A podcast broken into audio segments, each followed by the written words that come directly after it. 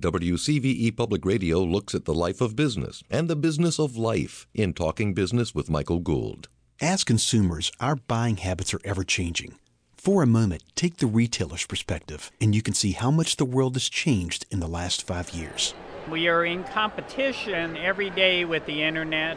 There's a hesitation on their part to make a larger commitment. More choices, harder to get the message across to people. So, getting into their thought patterns, getting them to be aware that you even exist, much less what you stand for, I think it's just getting harder and harder.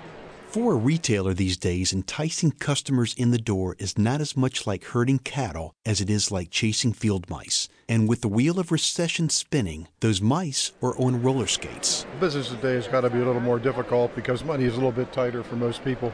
The consumers also have had to tighten their belts, so they're looking for um, better quality, better products at a fair or better cost. You know, in the last several months, we've seen more cyclical nature of purchases as economy becomes a little bit tougher and maybe people living more paycheck to paycheck. We've seen purchases uh, get moved to the first of the month or the middle of the month when paychecks typically come into to families. So we have seen a shift of business to be more concentrated around those pay periods.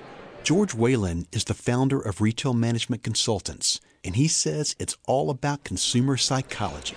Just general nervousness. Consumers have gotten nervous. They're, they do not know what the future is going to be. And anytime the consumer starts worrying about the future, they get financially conservative.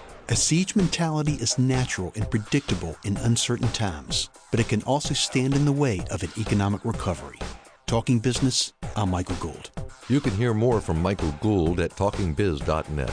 Talking Business is made possible by the engineers, offering a broad range of specialty engineering services for industrial, commercial, and institutional clients. More information at engineersplus.com.